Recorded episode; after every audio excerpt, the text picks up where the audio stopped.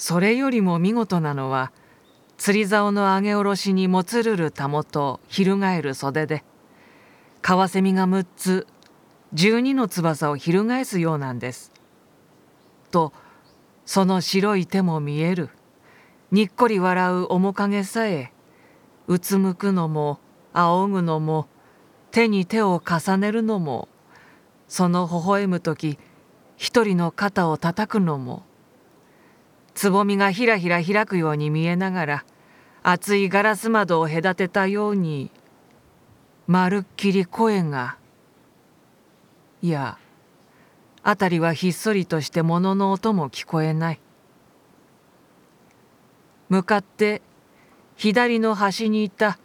中でも小柄なのが下ろしている竿が満月のごとくにしなったと思うと上へ絞った糸がまっすぐに伸びてするりと水の空へかかったコインが工学士は言いかけて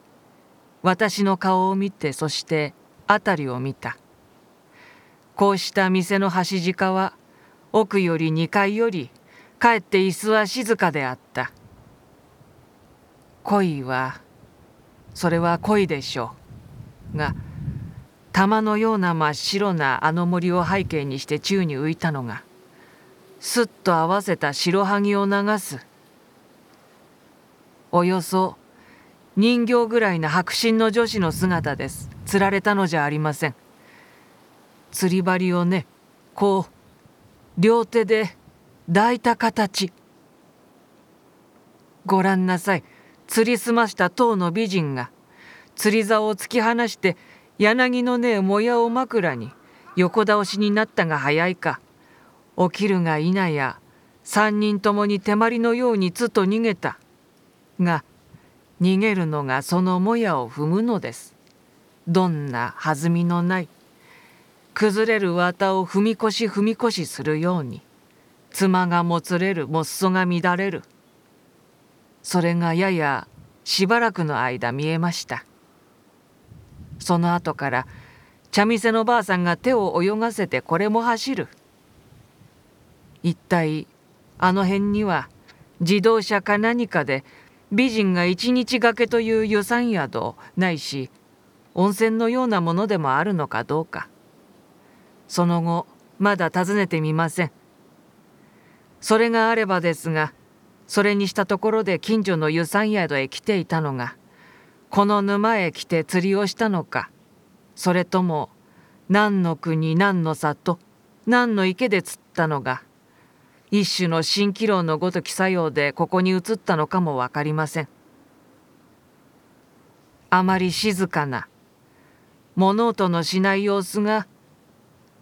夢というよりかその海士に似ていました。沼の色はやや青みを帯びた。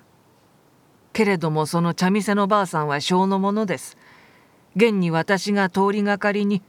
沼の右輪の祠を指して「あれは何様の社でしょう」と尋ねた時に「才の神様だ」と言って教えたものです。今その祠は沼に向かって草に凝った後ろに謎絵に道芝の小高くなった小さな森の前にある。鳥居が一基そのそばに大きなシュロの木が五株まで。一列に並んでおどろおどろとした形でいる。さあこれも屋敷跡と思われる一つで。その小高いのは大きな築山だったかもしれません。ところで一銭たりとも茶台を置いてなんぞ休む余裕のなかった私ですがそうやって売約の行商に歩きます自分は世にない両親へせめてもの供養のためと思って首相らしく聞こえていかがですけれども道中宮社祠のあるところへはきっと持ち合わせた薬の中の何種のか一包みずつを備えました。もうずる人があって神仏から授かったものと思えばきっと病気が治りましょう。私も幸福なんです。ちょうど私のいた右輪に朽木のようになって沼に沈んで裂け目に柿つばたの影がさし破れた底を中空の雲の行き来する小舟の形が見えました。それを見捨ててお堂に向かって立ちました。話の要領をお急ぎでしょう。早く申しましょう。その狐格子を開けますとねどうです？まあこれは珍しい。貴重とも下げ幕とも言いたいのにそうではない。萌え木と青とだんだらになった輪塚なんぞ。空絵の浮き模様を織り込んだのがカーテンといった具合に格天井から床へ引いて覆ってあるこれに覆われてその中は見えませんこれがもっと奥へ詰めて貼ってあれば絹一重のうちはすぐに水し神棚というのでしょうから誓って私は覗くのではなかったのですが胴のうちのむしろ格子へ寄った方にかかっていました。何心なく端をキリキリと手元へ絞ると蜘蛛の巣の代わりに幻の綾を折って脈々として顔を撫でたのはバラかすみれかと思う。いやそれよりもただいま思えばさっきの花の匂いです。何とも言えない甘い生めいた香りがぷんと香った。学士はハンケチで口を覆ってちょっと額を押さえた。そこが根屋で洋式の値台があります。二人寝のゆったりとした立派なもので一面に光を持った滑らかにつやつやした。ぬめか羽二重かと思う淡い時色なのを敷き詰めた。いささか古びては見えました。がそれは空が曇っていたせいでしょ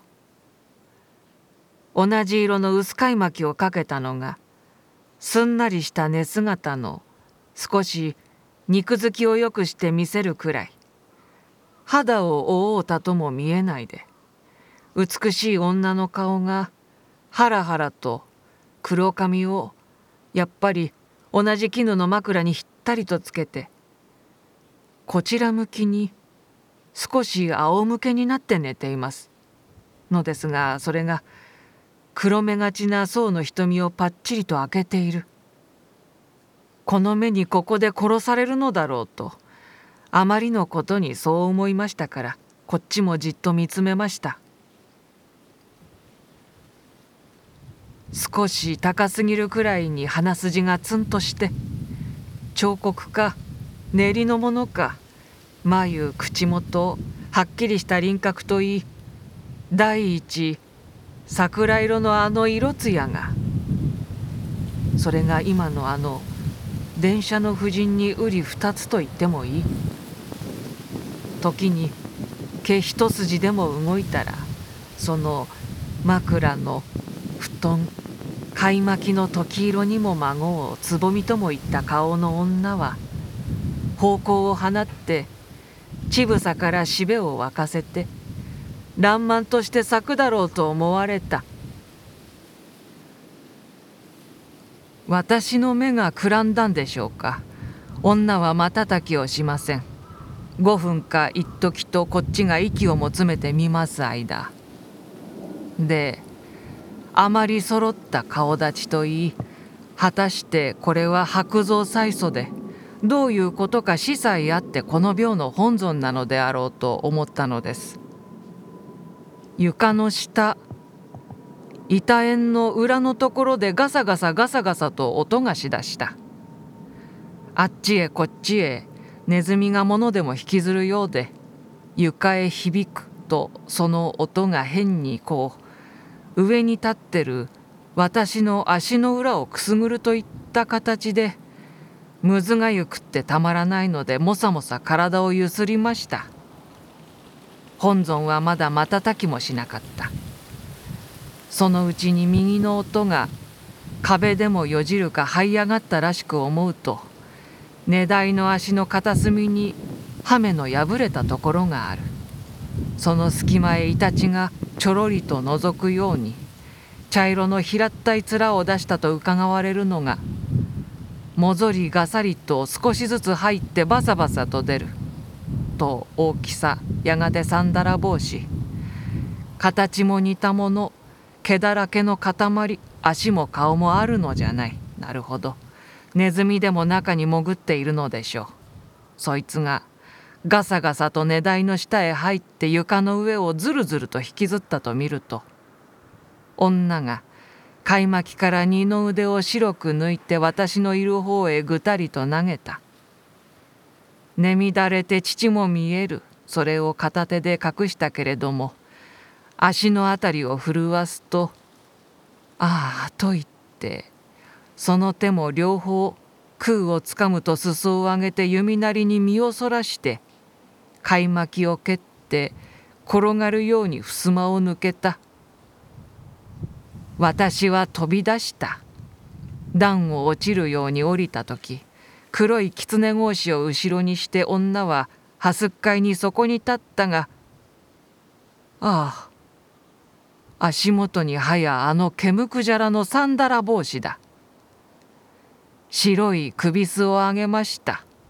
階段を滑り降りると後からコロコロと転げてくっつく。さあそれからはさながら人玉のつきものがしたように毛がカッと赤くなって草の中をあっちへこっちへただ伊達巻きで身についたばかりのしどけない生めかしい寝巻きの女を追い回す。女はあとびっしゃりをする。背筋をよじらす。サンダラ帽子はもっそにまつわる。かかとをなめる跳ね上がる身震いする。やがて沼の淵へ追い迫られると足の甲へ這い上がるサンダラ帽子にわなわな身もだえする白い足があの釣り竿を持った三人の手のようにちらちらと宙に浮いたがするりと落として帯が滑ると着物が脱げて草に落ちた。沈んだ船と思わず私が声をかけた。暇もなしに陰気な水音がダブンと響いた。しかしきれいに泳いでいく。美しい肉の背筋をかけて左右へ開く水の姿は軽い薄物をさばくようです。その肌の白いことあのネムの花をぼかした色なのはかねてこの時のために用意されたのかと思うほどでした。動きやんだ赤茶けたサンダラ帽子が私の目の前に打力で毛筋をざわざわとざわつかせてうっぷうっぷあえいでいる。見ると驚いた。ものは白の毛をひっつかねたに相違はありませんが人が寄る途端にパチパチ豆を焼く音がしてバラバラと飛びついた。白の赤いのは幾千万とも数の知れないのみの塊であったのです。歯や両足がムズムズ背筋がピチピチ襟首へピチンとくる。私は七点抜刀して体を振って振り飛ばした。となんとその白の毛ののみの巣のところに一人つの小さい目尻と頬の垂れ下がった青ぶくれの土仏ででっぷりな五重格好の顎ひげを生やした男が立っているじゃありませんか。何者とも知れない越中ふんどしというあいつ一つで真っ裸で汚いケツです。女は沼の巣へ泳ぎついて鵜の花の茂りに隠れましたがその姿が水に流れて柳を緑の姿見にしてぽっと映ったように人の影らしいものが水の向こうに岸のその柳の根に薄墨色に立っている。あるいはまたここの土仏と同じような男がそこへも出てきて白真の女を見ているのかもしれません。私もその一人でしょうね。いや待て。青ぶくれが痰の絡んだぶやけた声してはや行きかかった私を止めた。見ても霊体もんがあるでもうじきじゃぞ」と首をぐたりとやりながら王兵に言う。なんとその両足から下腹へかけて白の毛ののみがうようよぞろぞろ赤ありの列を作ってる私は立ちすくみましたひらひらと夕空の雲を泳ぐように柳の根から舞い上がった。ああそれはご潔です。中島の上へ舞い上がったと見ると輪をかけてさっと落とした「と引く女の声。詐欺は舞い上がりました。翼の風に鵜の花のさらさらと乱るるのが女が手足をうねらして身をもがくにさながらである。今考えるとそれがやっぱりあのさっきの木だったかもしれません。同じ香りが風のように吹き乱れた花の中へ雪の姿がまっすぐに立ったが滑らかな胸のつと張る父の下に星の血なるがごときひとしずくのからくれない。糸を乱して鵜の花が真っ赤に散る。とその薄紅の波の中へ白く真っ逆さまになって沼に沈んだ。右輪を広くするらしい静かな水の輪が浮いて血潮の綿がすらすらと緑を引いて漂い流れる。あれを見血の形が字じゃろうが何と読むかい。私が息を切ってかぶりを振ると「わからんかいたわけめが」とどんと胸をついて突き倒す。重い力は盤石であった。またやり直しじゃ。とつぶやきながらその飲みの巣をぶら下げると私が呆然とした間にのそのそと越中ふんどしの急の跡のある尻を見せてそしてやがて及び腰の祠の狐格子を覗くのが見えた。奥さんや奥さんや飲みが飲みがと腹をダブダブ身もだえをしつつ後じさりになった。とどしんと尻餅をついた。がその頭へシュロの毛をズボリとかぶるとフクロウが化けたような形になってそのままベタベタと草を張って縁の下へ這い込んだコウモリ傘を杖にして私がひょろひょろとして立ち去る時沼は苦労ございましたそして生ぬるい雨が降り出した。奥さんや奥さんやと言ったがその土仏の細君だそうです。土地の豪農何がしが内省の逼迫した家族の令状を金に変えてめとったといいます。御殿作りで貸し付いたがその姫君は恐ろしいの身嫌いでただ一匹にも夜も昼も悲鳴を上げる。その悲しさに別室の寝屋を作って防いだけれども。で果ては亭主が飲みをよけるための飲みの巣になってシュロの毛を全身にまとってすっぱだかで寝室の縁の下へ潜り潜りひと夏のうちに狂い死にをした。まだ迷っていらっしゃるかの二人とも。旅の人がの。あの忘れぬまでは同じことをたびたび見ます。旗小屋の話であった。工学士は付け足して祠のその縁の下を見ましたがね。ご存知ですか？衣類異形の石がね。日を経て工学士から訪れして